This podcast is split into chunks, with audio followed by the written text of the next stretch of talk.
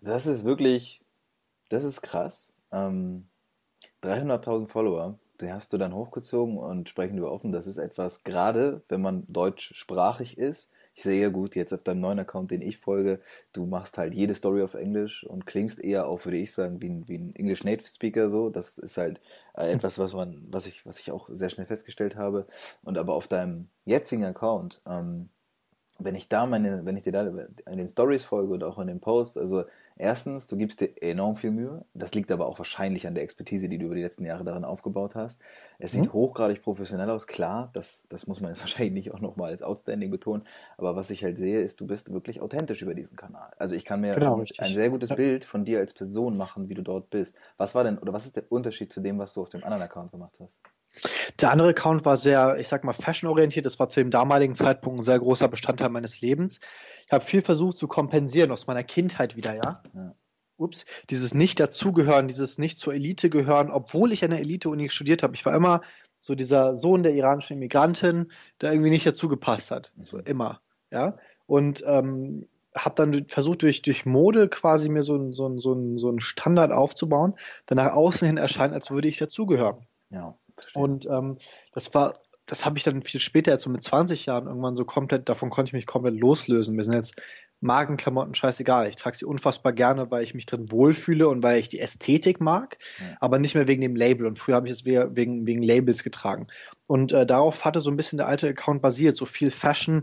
Ähm, hat dann auch angefangen natürlich mit so Formaten wie Motivation Monday. Das habe ich über ähm, ich glaube, über anderthalb Jahre, jeden Montag habe ich es gemacht. Ich glaube, du hast auch Jascha interviewt, mhm. ein gemeinsamer ja. Bekannter von uns, der kennt das auch durch mich beispielsweise. Ein unfassbar tolles Format, wo jetzt Jascha unfassbar viel Mehrwert gibt. Ja. Jascha Osterhaus. Ähm, und und, und ähm, habe dann gemerkt, hey, diese Schiene hat mich viel mehr interessiert, ja. Und habe dann quasi diesen neuen Account mit dem Ansatz gestartet, einfach unfassbar authentisch zu sein und ähm, einfach so viel Mehrwert wie möglich zu providen. Also ich, mein Ansatz, mein, mein, mein Wunsch ist es, dass wenn jemand auf meinen Instagram-Account kommt, dass er sich danach besser fühlt als vorher. Mhm. Ich glaube, ich schaffe das nicht immer. Es, man, man sieht immer noch so eine Art Oberflächlichkeit in den Bildern vielleicht, aber wenn man sich die Texte durchliest, da ist immer Mehrwert drin. Ja. Jeden Text verspreche ich, ist Mehrwert drin, weil ich mir bei jedem Text vorher Gedanken mache und den fünfmal gegenlese und sage, hey, ist da ein Mehrwert für den Leser drin? Und das ist mir einfach unfassbar wichtig. Und ähm, dementsprechend äh, habe ich mir gesagt, ich baue das auf.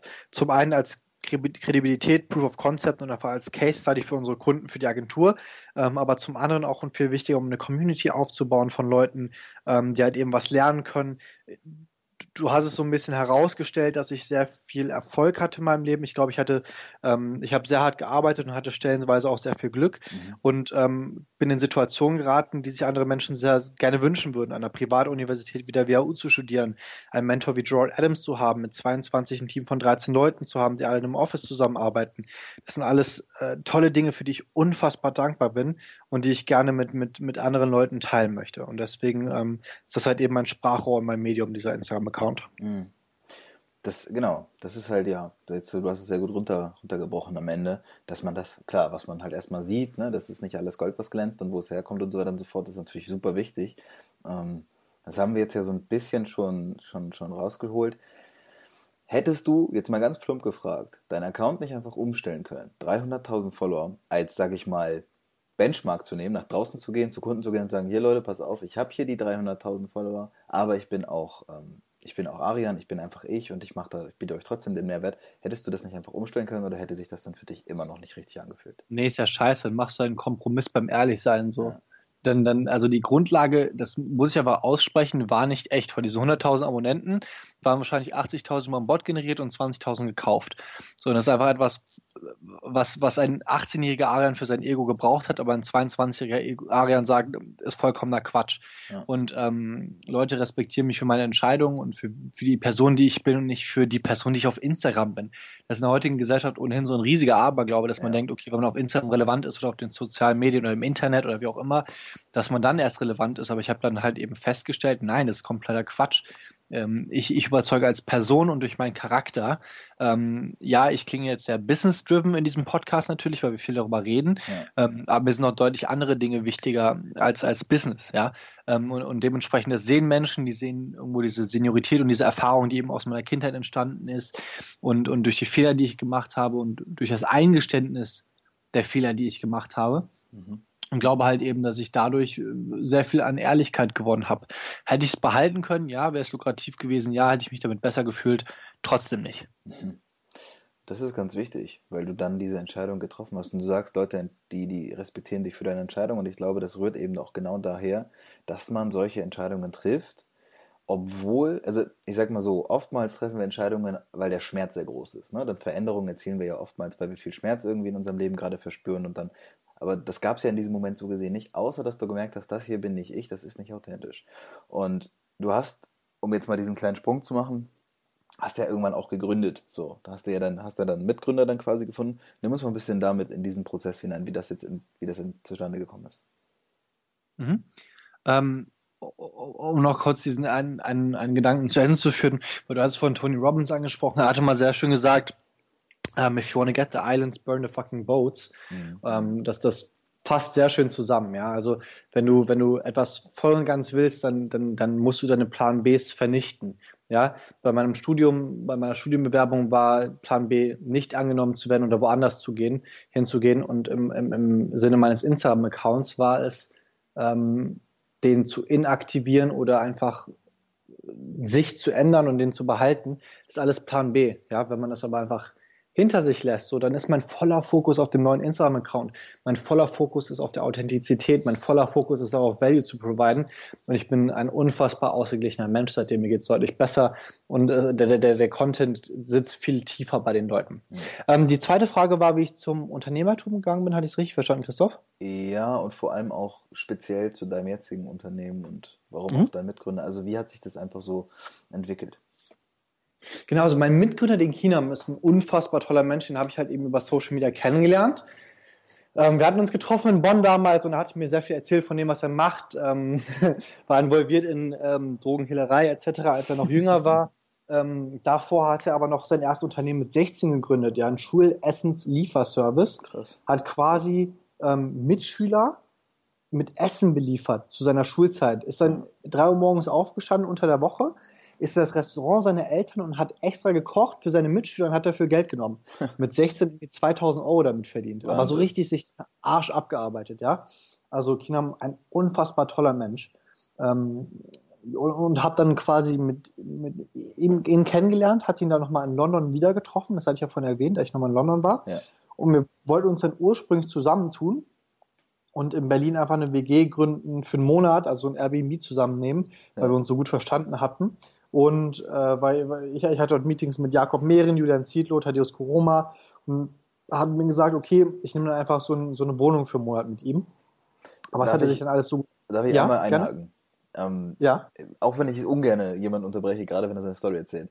Du hast gerade Namen ja, genannt, die sind einfach huge. So, das ist gerade im deutschsprachigen Raum sind das Leute, die wie bist du an diese Leute gekommen? Wie kommt es, dass du dich in London mit diesen Leuten triffst, mit Julian Zietlow, mit Jakob Mehren oder auch Thaddeus Koroma? Wo kommen diese Leute her? Wie hast du es geschafft, an die Leute zu kommen? Ja, aus, aus dem Netzwerk, weil ich mir halt sehr lange aufgebaut habe. Ich habe halt, wie gesagt, diesen Leitsatz gelebt, provide value first. Mhm. Und habe das halt mit jedem Menschen, den ich, den ich irgendwie in meinem Netzwerk zu wissen äh, habe, habe ich irgendwie Mehrwert gebracht. Hinter jedem Kontakt steht irgendwo eine Geschichte, wo, wo du davon ausgehen kannst, dass irgendwie Mehrwert entstanden ist für die andere Person. Ja. Ähm, vielleicht manchmal auch etwas später, vielleicht manchmal etwas früher, aber irgendwo war dort Mehrwert. Und ähm, so ist das halt eben entstanden, um das Ganze mal ein bisschen transparenter zu machen. Beim Jakob Mehren beispielsweise ist eine etwas längere, aber dafür sehr gute Geschichte. Ich habe mich quasi damals beworben bei ihm ähm, als Praktikant, denn man muss ein Praktikum machen, bevor man an der WU angenommen wird, Pflichtpraktikum. Okay und äh, wollte unbedingt zur Mehren AG, also dem Unternehmen von Jakob Mehren. Jakob Mehren ist ein Immobilienmogul quasi aus ja. Berlin. Ähm, extrem, extrem erfolgreich, besonders in der deutschen Szene, einer der größten Immobilien, ja, Investoren.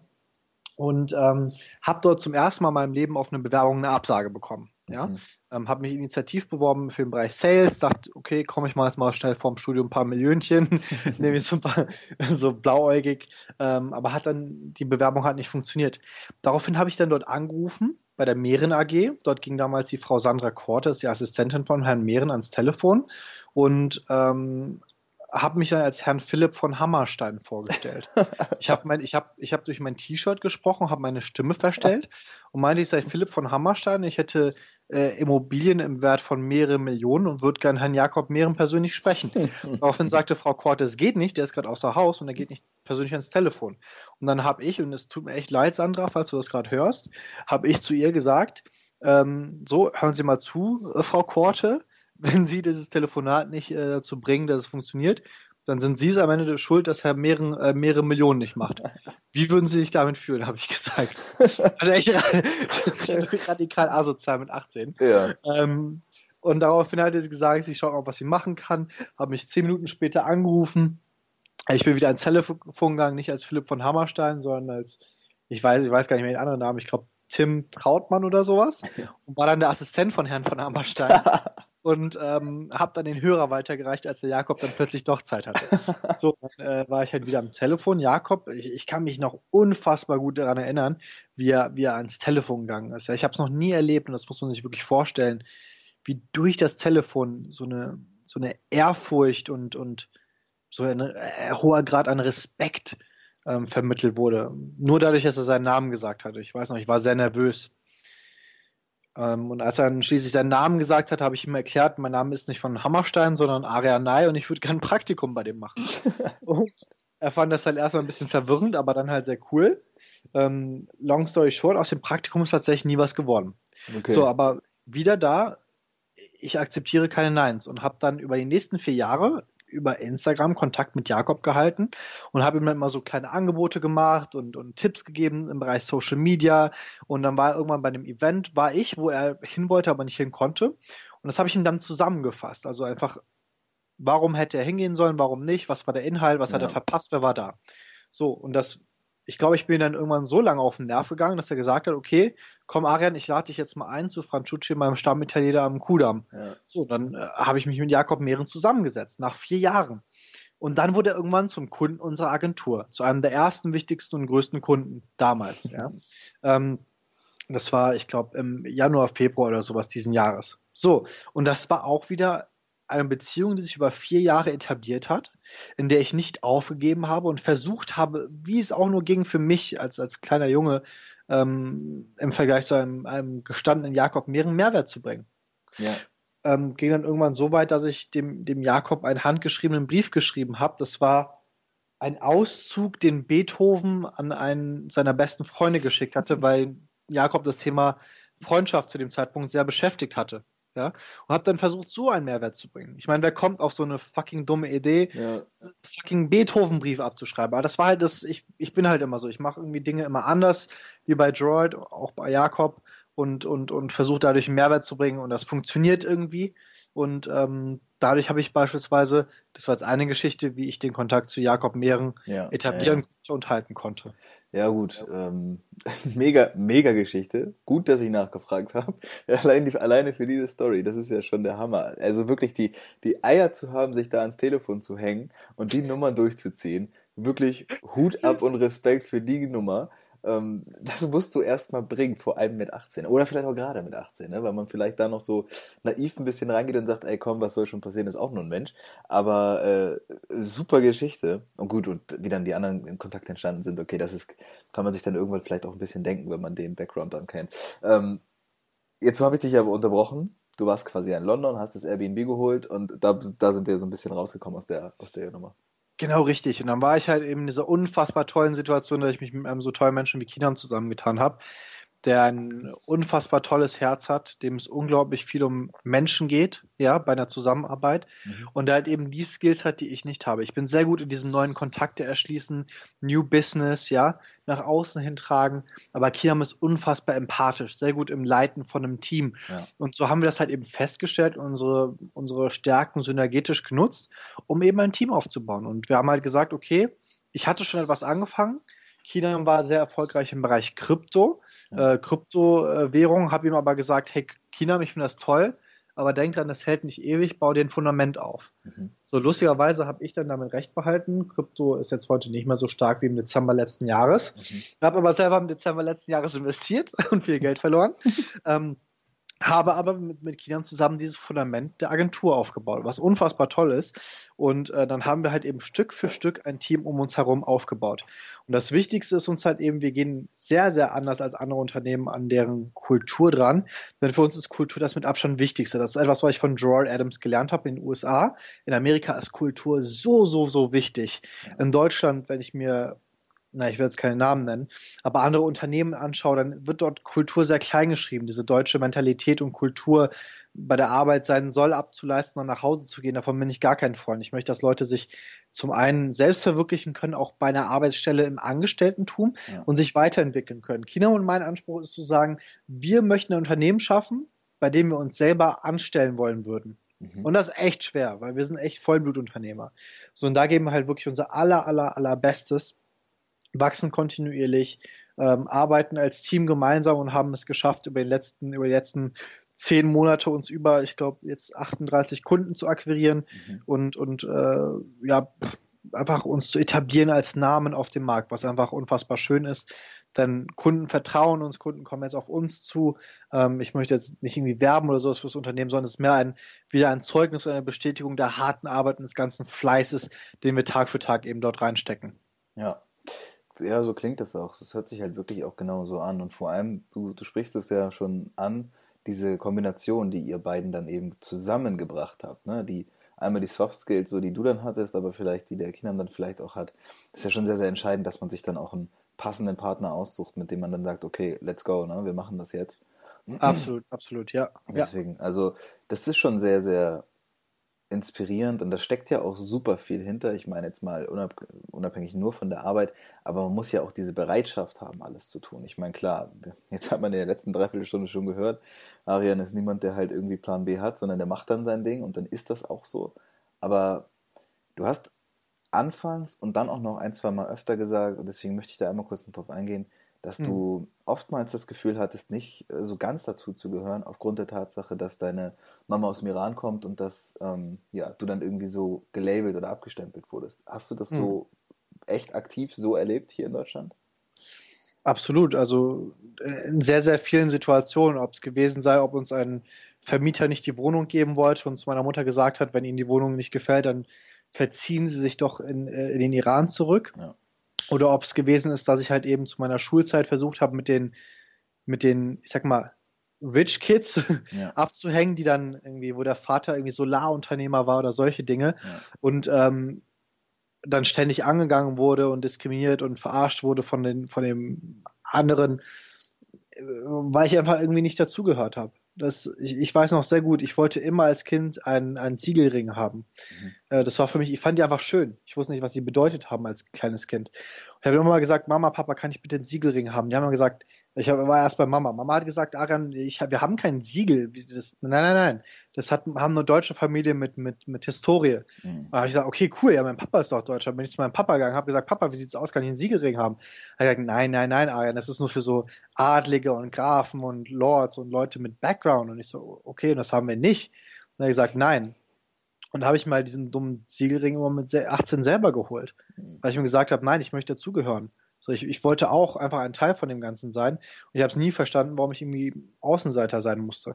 So, und habe mir das dann irgendwo so ein bisschen erzwungen und habe irgendwie versucht, Konformität zu erreichen in ähm, solchen materiellen Gütern wie Klamotten oder einem Siegring oder wie auch immer. Ja. Aber habe festgestellt, so, es ist vollkommen scheißegal. Äh, ich brauche nirgendwo dazugehören. Ja? ja. Ich habe jetzt festgestellt, wo ich dazugehöre, ist zu meinem Team. Zu den Leuten, die mir wichtig und die mir eng sind und wir haben einfach eine unfassbar tolle Atmosphäre, wo wir niemanden ausgrenzen müssen. Und das macht mir so viel mehr Spaß, als zu irgendwelchen Leuten zu gehören, die einfach oberflächliche Werte haben, wo ich unfassbar auch wieder dankbar drum bin, dass ich die mittlerweile ablegen konnte. Ja, das ist extrem wichtig, ähm, weil du halt auch diesen Prozess schon hast. Ne? Du hast schon diesen Weg durchgemacht, du hast schon mal geguckt, woher, woher kommt das und warum habe ich mich auch mit dem messen wollen und hast es aber trotz dessen, dass du ja diesen Weg auch gerade über diese elitäre Uni und so gegangen bist, hast du es geschafft, für dich so dein Standing jetzt zu finden.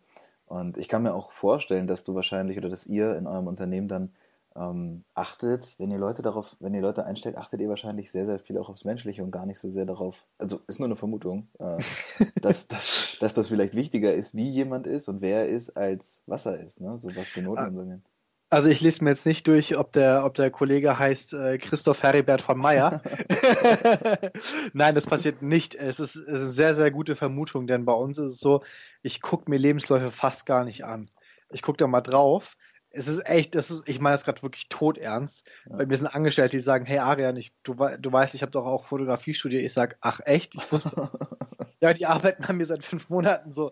Äh, für, für, uns zählt unsere, unsere Einstellungskriterien sind immer als allererstes Empathiefähigkeit. Wie, wie sehr kannst du in einen anderen Menschen reinführen? Ja. Empathie.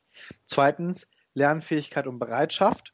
Wie sehr bist du gewillt, dich zu verbessern und zuzuhören, um dann andere gemeinsam zu lernen?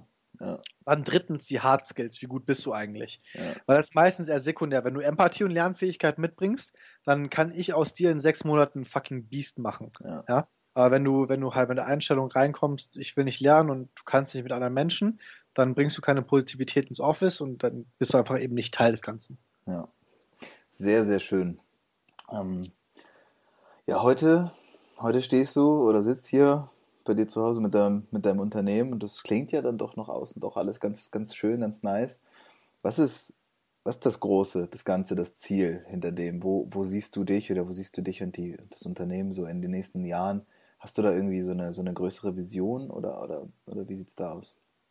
Ja, also zunächst muss man erstmal wissen, ich habe im Leben einen ganzheitlichen Approach, wir haben jetzt viel über Business geredet.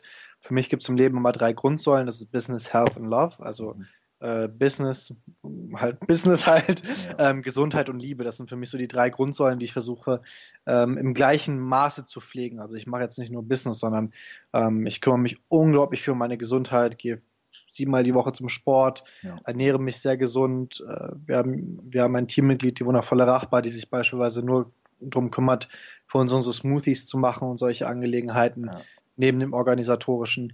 Ähm, aber auch mentale Fitness, Meditation, ja, ähm, solche Dinge und auch Liebe, ja, ob es jetzt sei zu, zu Freunden, zu meiner Freundin, die, die in England lebt, ähm, all solchen Dingen, das Selbstliebe, das sind für mich ganz, ganz, ganz große Themen, die ich auch alle fortwährend in meinem Leben weiterentwickle. Ja, also mhm. es ist nicht so, dass es nur Business ist.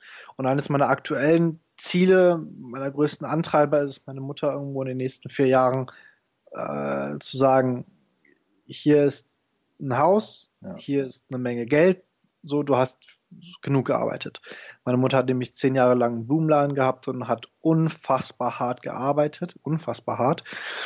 Und ähm, muss halt irgendwann krankheitsbedingt ihren Laden schließen. Und äh, mein, mein großes Ziel ist irgendwo so als Dankeschön oder einfach als Geste der Liebe. Meine Liebessprache ist beispielsweise Geschenke. Es gibt ja fünf, fünf Sprachen, in denen man Liebe ausdrücken und empfangen kann. Eine davon ist eben Schenken. Und da ist sicherlich eine von mir eben diese, ähm, eben zum Ausdruck zu bringen, wie dankbar ich bin und wie toll sie alles gemacht hat. Und ähm, das ist einer meiner größten Ziele für die nächsten vier Jahre. Und ähm, nach, nach, nach New York zu gehen, ist ein großes Ziel. Und auf meinem Weg noch deutlich mehr Menschen zu inspirieren. Was ich gerade mache und was ich mit dem ganzen Geld mache, ist für mich Leverage. Ja? ja. Ich baue mir einen Hebel auf, um später Menschen in einem größeren Maße ähm, zu inspirieren können, inspirieren zu können. Ja, ja. ich mache das Ganze. Ich habe das für mich festgestellt. Ich bin sehr menschengetrieben. Das ganze Business ist schön und das macht Spaß und auch die Umsatzzahlen wachsen zu sehen und tolle, tolle Preise zu sehen, die wir verlangen, ist alles toll. Aber was mir Spaß macht, ist das Team, sind die zufriedenen Kunden, ist dieses Glücklichsein im Menschen und die Zusammenarbeit. Und das möchte ich halt eben weiter pflegen, um, um irgendwann deutlich mehr Menschen einfach noch erreichen zu können. Hm. Das ist sehr, sehr schön. Ja, das, ich habe schon so die eine oder andere Parallele auch äh, zu meiner Geschichte schon bei dir rausgehört. Also, lustigerweise ist eines meiner Big Five, also ich habe mich an diesem Buch damit einfach sehr aufgehangen. Ich weiß nicht, ob du es gelesen mhm. hast. Ähm, Wurde mir jetzt letztens geschenkt von meiner Nachbarin, The Big Five for Life, meinst du, ja? Ja, genau, genau. Ist, ist so ein Buch, von dem ich, ich weiß nicht, ob du schon gelesen hast oder nicht, aber die Geschichte darin mhm. ist, ist nicht Bombe geschrieben, ist literarisch nicht ein Meisterwerk, aber ist auf jeden Fall, was die Story angeht, halt unschlagbar. Und mhm. äh, da geht es ja auch wirklich darum, auch zum einen in Unternehmen oder für Unternehmen, mit Unternehmen zu arbeiten, die einen auch besser machen. Ne? Da gibt es ja auch dieses Mach mich besser Sitzung und so. Aber es gibt eben diese Big Five for Life. Ich habe mir damals tatsächlich auch eine eigene Visitenkarte anfertigen lassen, die auch im Buch dann beschrieben ist und habe sie original eins zu eins so abgeschrieben und kopiert Und da hinten stehen dann eben meine fünf großen Lebensziele drauf, die sicherlich auch dynamisch sind und sich mal verändern. Aber ganz oben steht halt auch Mama eine Finca auf Mallorca kaufen, weil das halt so ihr Lebenstraum ist. Und deswegen, ja. ich weiß halt, wie stark das sein kann. Ich, ich weiß, wie stark das wirken kann auf einen selbst. Und äh, teilweise, ich weiß nicht, ob du das auch so siehst, ob du es auch teilen kannst, denken die Leute natürlich auch oft, also mit die Leute meine ich jetzt einfach mal Menschen, die auf einen so treffen oder die man halt so im Leben hat, denkt natürlich auch, okay, wow, ich glaube, der hat echt einen an der Waffel. Aber es ja, ist, halt, ist halt so, ne? das ist, äh, das bekommt man die ganze Zeit. Aber eben, es geht um, um, um China sagt immer, it's about performing and not conforming. Hm. Es geht darum zu performen und nicht äh, konform zu sein, irgendwie in Raster zu fallen, sondern es geht um das Ergebnis. Ja. Und wie du da hinkommst, ist China und ich sind die, voll, die größten Vollidioten, die man sich vorstellen kann, ja. Wir singen im Office, wir machen, wir imitieren Rap-Videos. Wenn wir die Straße rennen, nehmen wir manchmal unsere, so unsere Arme nach hinten und tun so, als wären wir Ninjas. so Naruto-mäßig. Also du musst dir vorstellen, wir sind die größten Vollidioten auf Gottes Erde. Wir haben so viel Spaß bei dem, was wir machen. Und wir äh, wir bringen jedem Menschen, irgendwie, dem wir in unserem Alltag begegnen, so viel Positivität und wir stellen uns niemals für irgendwen um. Äh, und, und, und, ich glaube, diese Authentizität gepaart mit aber dieser Positivität, ähm, ja, da, damit stößt man auf unfassbar viele Leute, die einen sehr, sehr komisch finden, ja. ähm, aber hat dafür eben umso engere Beziehungen mit den Leuten, die das am Ende auch feiern und wo deren Chorwerte übereinstimmen. Mhm. Und das ist schön, weil man, glaube ich, auch ganz schnell sehen kann, was das für Kräfte freisetzen kann. Ne? Wenn du da so ein Unternehmen hast mit 13 Leuten, die da arbeiten und alle ziehen an einem Strang, dass sie wirklich auch Bock drauf haben, sich weiterzuentwickeln und mit diesem Unternehmen auch gleichzeitig zu wachsen. Das äh, gibt einem wahrscheinlich eine Energie, die man jetzt so ganz doof gesagt im klassischen 9 to 5 nicht finden kann. Ne? Mega. Und die, die, sind ja auch alle genauso doof wie ich, weißt du? Ja. Ich renne als Ninja durch die Straße, dann machen die so einen Bums auch. Ja, ja. und das ist, das ist das Schöne, weißt du, wie, wie, dadurch, dass wir halt eben authentisch sind, können die halt eben auch authentisch sein. Das ist halt eben echt toll an der ganzen Sache. Ja, absolut. Wahnsinn. Ich könnte tatsächlich noch viele Stunden mit dir weitersprechen. Wir sind jetzt so ein mhm. bisschen in Richtung Ende. Ähm, ich habe tatsächlich eine Frage, die ich gerne stelle am Ende. Mhm. Ähm, wenn, wir, wenn wir uns vorstellen, dass der Zielzuhörer, der sich das gerade hier anhört, so in etwa irgendwo in unserem Altersbereich liegt. Und der steht in seinem mhm. Leben an so einem Punkt, ja, wo er nicht ganz genau weiß, will ich jetzt wirklich hier weitermachen, ist Ausbildung, Studium das Richtige, will ich doch selbstständig. Und du sagst jetzt, okay, komm mal, setz dich mal hin, Mäuschen, wir machen jetzt mal was. Ich sag dir jetzt eine Sache, ein Tipp oder ein Rat oder eine Idee, die mir wirklich immer geholfen hat, die mich gepusht hat. Was wäre das, mhm. was du mitgeben würdest oder ihr? The show must go on. Das ist das, was meine Mama gesagt hat. Also die Show muss weitergehen, ja. Es ist scheißegal, ob du Unternehmer sein möchtest, ob du dich selbstständig sein möchtest oder ob du, ähm, ob du in Angestelltenverhältnis willst, ist vollkommen egal. Die Show muss aber weitergehen. Egal welchen Rückschlag du erlebst, am Ende des Tages wirst du genau dahin gelenkt werden, wo du hin musst. Ja, wenn es jetzt die Selbstständigkeit, dann wirst du dorthin kommen, automatisch. Da brauchst du dir gar nicht mal so viele Gedanken drum machen, ob das passiert, wann das passiert, wie das passiert. Das wird funktionieren. Ja. Was nur wichtiger ist, was viel wichtiger ist, ist seinen Lebensmut und seine Lebensfreude niemals aufzugeben. Dann, wenn man eben auf ein Nein stößt, weiter dran zu bleiben und irgendwann zu sagen, nein, ich hole mir dieses Ja. ja. Und daraus entsteht im Grunde genommen alles das, was richtig ist. Ja, ob es jetzt ist, man studiert gerade und will in die Selbstständigkeit, ähm, ist vollkommen egal. Solange man sich nicht aufgibt und äh, trotz Widerstand weitermacht, wird man irgendwann genau dahin kommen, wo man eigentlich hin muss. Und deswegen, ich möchte gar, gar nicht so einen Rat geben, sollst du dich jetzt selbstständig machen, möchtest du jetzt in der Schule bleiben, so, das, das findest du irgendwann selber heraus. Du kannst dir Leute zum Beispiel nehmen wie mich, die während der Schulzeit Jura, äh, während der, während der Uni-Zeit sich selbstständig gemacht haben. Oder du kannst dir zum Beispiel nehmen viele, viele Studienabbrecher, die heute unfassbar erfolgreich sind, oder CEOs, die halt eben ein Studium durchgezogen haben. Es ist vollkommen scheißegal, welchen Weg du gehst. Ja. Du wirst da irgendwann landen, genau da, wo du hin musst. Denk einfach nur dran, the show must go on. Sehr schön das ist auch nochmal eine neue Betrachtungsweise von Show Must Go On. So. Also so ein bisschen alt der Spruch, aber der hat einen ganz neuen Hauch dann in dem Moment jetzt gerade bekommen. Sehr, sehr schön. Ähm, ja, Arian, ich danke dir wirklich äh, sehr, sehr herzlich für diese Zeit, für diese Insights vor allem auch, die du hier geteilt hast. Ähm, das, ich nehme das alles nicht für selbstverständlich. Also jeder, der sich die Zeit nimmt, sich hier mit mir hinzusetzen und darüber zu sprechen, finde ich enorm, finde ich cool. Insofern es ist ein gelungener Abschluss und ich würde sagen, danke und wenn du nichts weiter hast, haben wir es. Ja, nee, Chris, ich wollte mich auch von meiner Seite aus sehr, sehr, sehr bedanken bei dir. Du hast eine sehr, sehr angenehme Art, äh, zu interviewen, gibst dem Interviewgast ein sehr tolles Gefühl bei der ganzen Sache. Und ich hoffe auch, dass die Zuhörer, äh, falls ihr da draußen jetzt zugehört habt, etwas mitnehmen konntet, hoffentlich. Und äh, ja, dem Christoph hoffentlich bei vielen weiteren Episoden zuhört, denn du machst echt einen super Job. Also vielen, vielen herzlichen Dank. Mega. Ja, ich danke dir. Das freut mich sehr. Es tut immer gut, das auch zu hören, dass man da Auf jeden Fall, nicht doch. ganz schlecht ist. Wunderbar. Sehr Top. schön. Danke dir, Arian. Danke dir. Ciao. Das war's schon wieder.